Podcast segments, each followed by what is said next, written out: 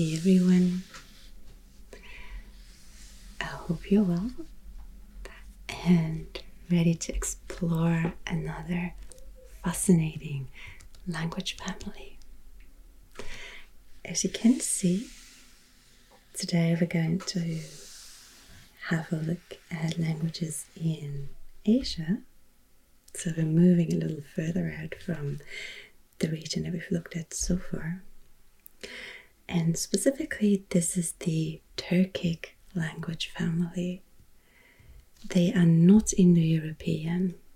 So, up until now, we've looked at the Celtic languages, we've looked at Slavic languages, German, French, English.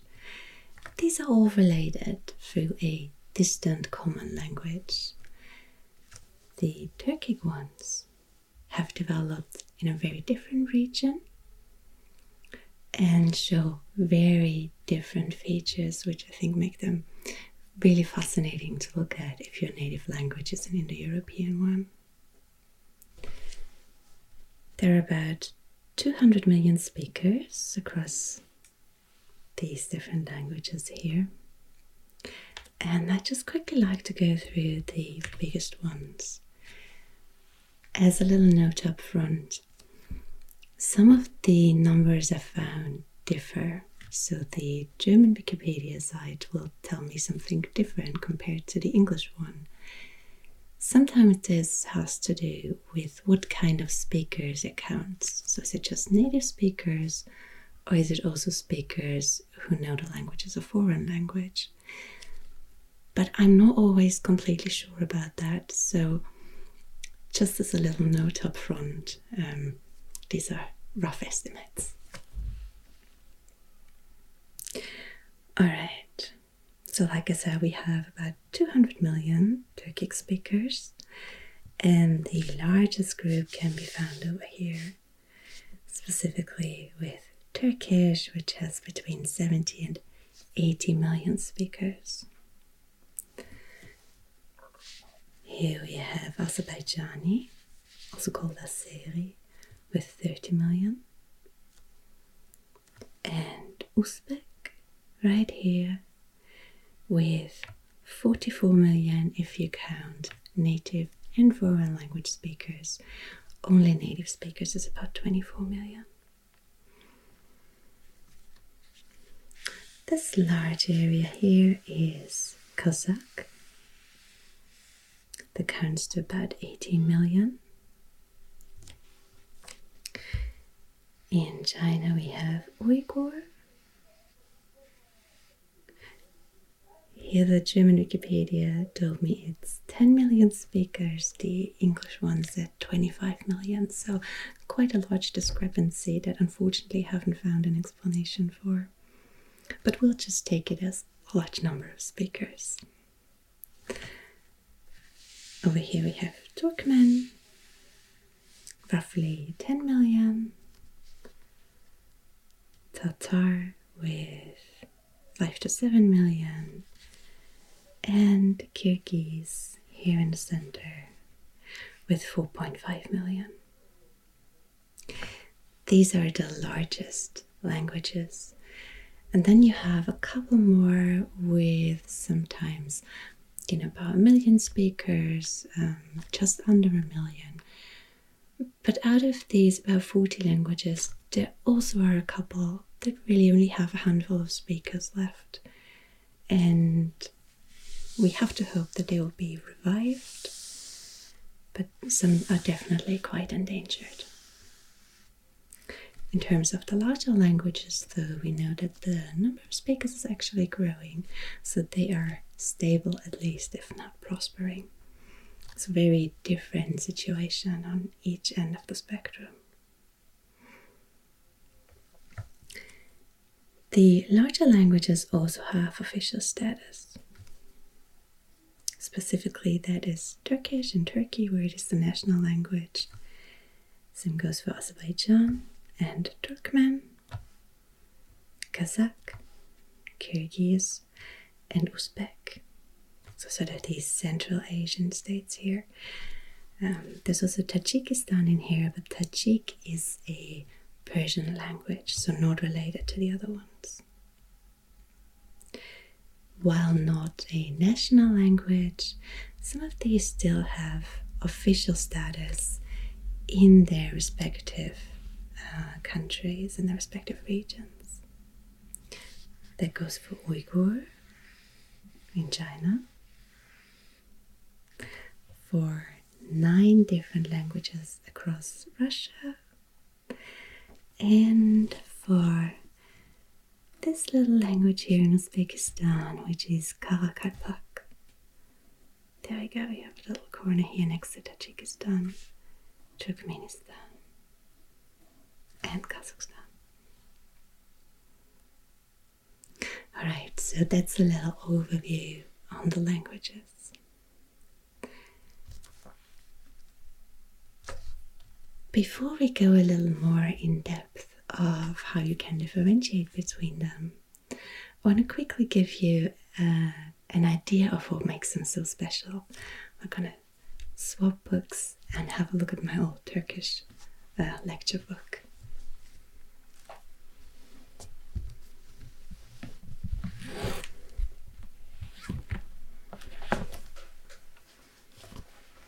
So here we are. Güle Güle from many years ago. And I'm gonna have a look. Here are some grammar explanations. There are two distinct characteristics that I want to show you that are typical for pretty much all Turkic languages. The first aspect is that they are agglutinative. That means that you tuck these endings onto the word. So these are morphemes, all with a specific meaning. And instead of, like, say, in German or English, putting them as prepositions in front of a word, you tuck them onto the end, you glue them on, hence agglutinative. This here, for example, means I am Czech, so from the Czech Republic. You can say Ben, which means I, but you can also leave that out because it's added to the end of the word anyway. Czechim. If you say I'm a professor, professorum. It's just here, tucked on to the end.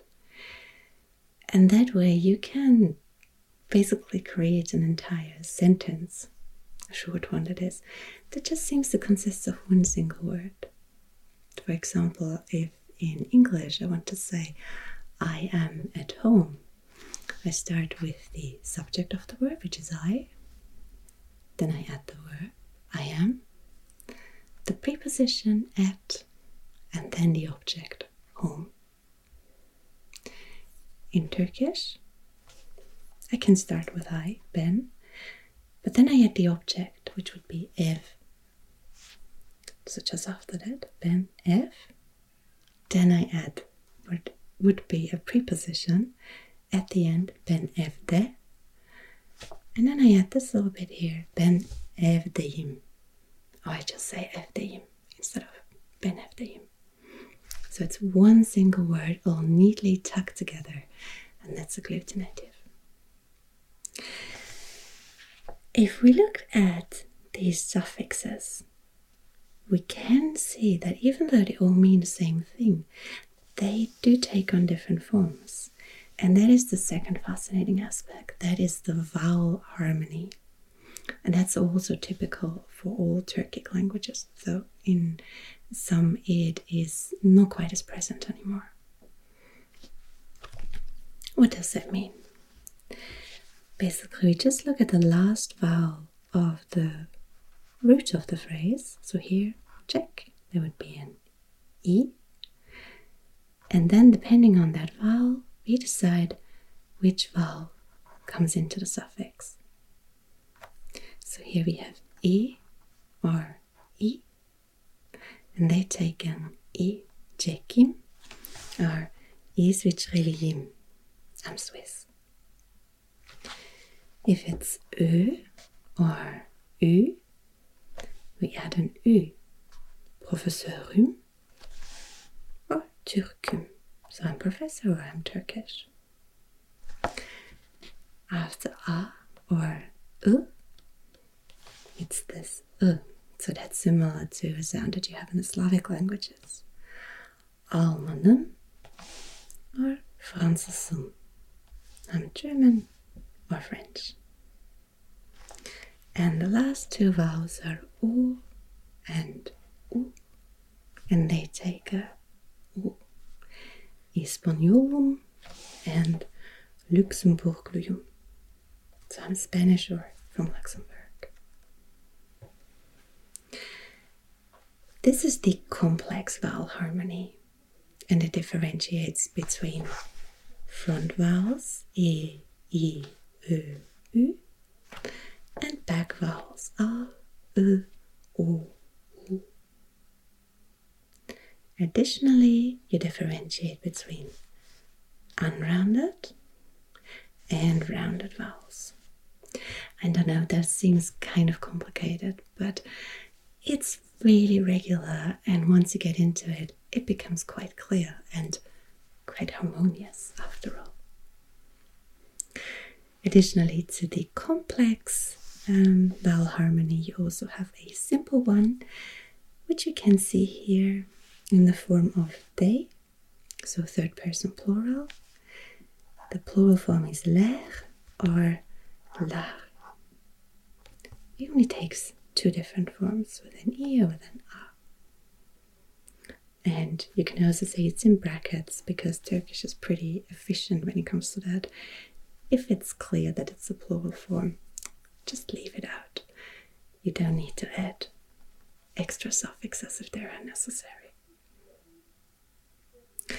So that's the example for Turkish, but that's something you will find in pretty much all Turkic languages.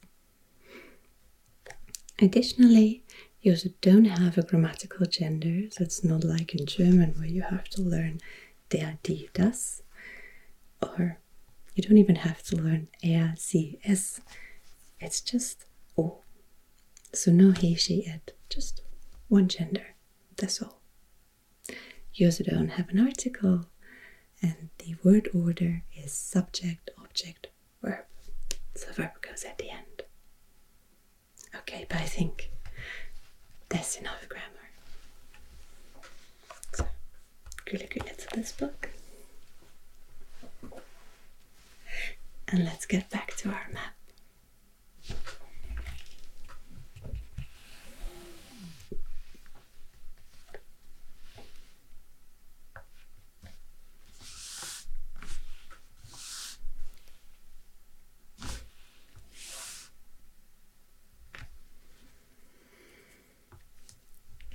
All right. So there are a couple of interesting points when it comes to this language family that I would like to tell you about. For one, there are two distinct branches. The first branch is called Oghuric, and there's only one single language left in this branch, and that's right up here in Russia along the Volga. This is Chuvash.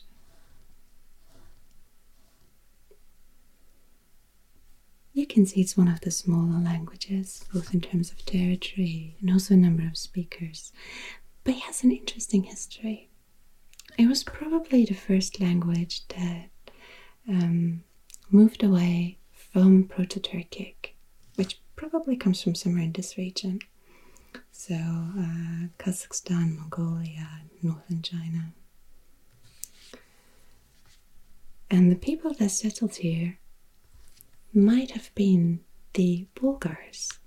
So, we talked last time about the Bulgarians down here along the Danube. Historically, in the early Middle Ages, you had Bulgars here along the Danube and also along the Volga. And there is a theory that this old Bulgar language, which was Turkic, today Bulgarians speak a Slavic language, but that this old Bulgar language developed into Chuvash. There might also be a relation to um, an old Hungarian version, it is assumed that the name Hungary or Hungarians actually was coined by speakers of this language. It probably means something like 10 arrows or 10 tribes, Onogur. It's an exonym for Hungary. The native uh, description or the native name for Hungarians, after all, is Magyar. So you can tell these are two very different words. Right, so that's the Ugric branch of the family. All other languages together form a branch called Common Turkic. And they are also quite closely related, all in all. Speakers from one branch will usually be able to understand one another with some, you know, with some goodwill and some uh, some effort. There's no hard lines between the different uh, subgroups. Some, however, have developed in a bit of a different direction. One of them, for example, again, one of the smaller languages is Khalaj, which is here in Iran. This is also one of the subforms that branched off quite early. There are, again, maybe 20,000, maybe 40,000 speakers, very different information, but it's one of the smaller languages, we can say that for sure. And this has, on the one hand, been very strongly influenced by Persian there's some Persian influence on most of these languages, but it's particularly pronounced with Khalaj. But at the same time, since it isolated from the other languages quite early on, it also managed to keep some more archaic forms that the other languages have lost, for example, in terms of vowel qualities. So it's quite a unique uh, variant within the Turkic languages and another one that, due to its isolated position, has evolved a bit differently is up here in northern Siberia. This is Yakut, with a number of speakers of about 400,000, but more or less, depending on where you look, and the related Dolgan. I just said that most of these languages have been influenced by Persian. This is not true for Yakut, as it is quite far removed, as you can see. And the number of speakers for Yakut means that it is still an active language, whereas for Dolgan, the number is quite small, and in a lot of households, it's being replaced by other languages, for example, Russian, as it's easier to communicate across different families. This group here is also a Siberian group, the largest one being Tuvan with about 200,000 speakers. And uh, maybe you're familiar with Tuva. There's a couple of very cool uh, throat singing bands that come from there. I might link them in the comment section because I quite like them. But that's an aside. If you want to listen to some Tuvan language singing though, that could be a cool way.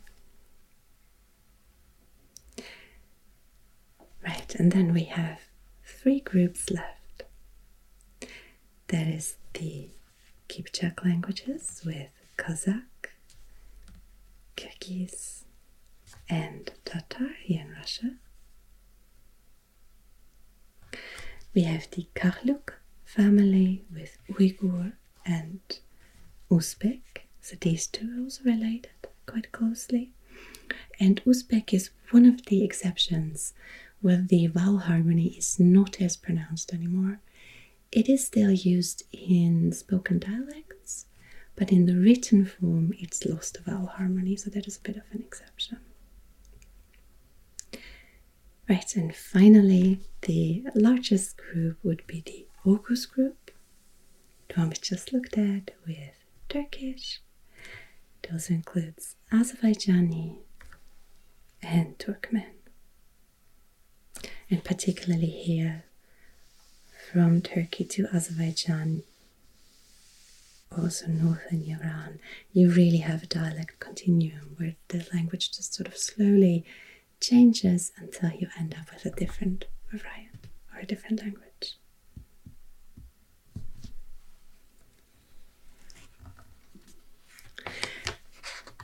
Now, if you read anything about the Turkic language family, you will quickly notice that it's often listed as part of the Altaic language family.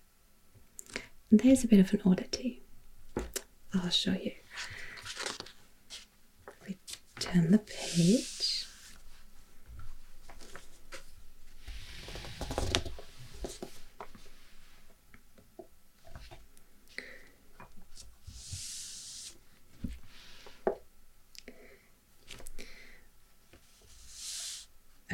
So here we've shifted a little further east and we're looking at Russia, Mongolia, northern China. This would be Kamchatka. If we continue here across the water, we will get to Alaska. So we're really right out on the corner. Now, the interesting thing is that, especially with the Mongolian languages and the Tungusic languages, which are uh, marked in green, we do have certain similarities with the Turkic languages. For one, there's a vowel harmony, uh, there was agglutinative, so in terms of structure, they show a lot of similarities. It's not just in vocabulary, but it goes a bit deeper than that. And of course, if you see the similarities, it's kind of obvious that you would assume that there is a connection there. But the problem is, you cannot assume that it is a genetic connection, meaning it is not a given that because certain languages look the same, that they also come from the same ancestor. And with these Altai families, so Tungusic, Turkic, Mongolic, they have proto versions, so the earlier versions that they were developed from, actually seem to be further apart from one another. So they moved closer together over time rather than moving apart as most languages do. One explanation for that could be that it's a so called Sprachbund, so linguistic area. All three language families probably come from somewhere in this area here. So maybe the corner between Kazakhstan and Mongolia. This is where the Altai Mountains are, hence the name Altai languages. Um, it's also been proposed that maybe it's here in northern China, somewhere in this area, either way. And if these people speaking these three distinct languages stayed there for a long time, and maybe there were also a lot of bilingual speakers, it is well possible that they didn't just borrow vocabulary from one another, but they copied pronunciation, they copied grammatical rules. The languages just started to sound more like one another, and that gives the impression that they are related. But it's just intense borrowing. My impression is that that is the um, theory that most scientists hold. There is, however, also a group that is convinced that there is an Altaic language family. So you really have both theories, and there's no definite answer for that. If it's true that there was a Proto Altaic language, then that would have been spoken something like 7,000 years ago. So it would make the family extremely old and much older than, for example, uh, the Indo European languages. There's also a macro Altaic theory, which would put Japanese and Korean into the Altaic languages as well. This is not widely accepted, but there might actually be a, a connection between the Turkic languages and Korean, depending on which studies you read. For the micro Altaic version, so Tungusic, Turkic, Mongolian, there will be 66 living languages for Macro Altai, including Japanese and Korean. There will be about 74 living languages. But again, it's a bit of a mystery, and we'll just have to live with some uncertainty in that regard.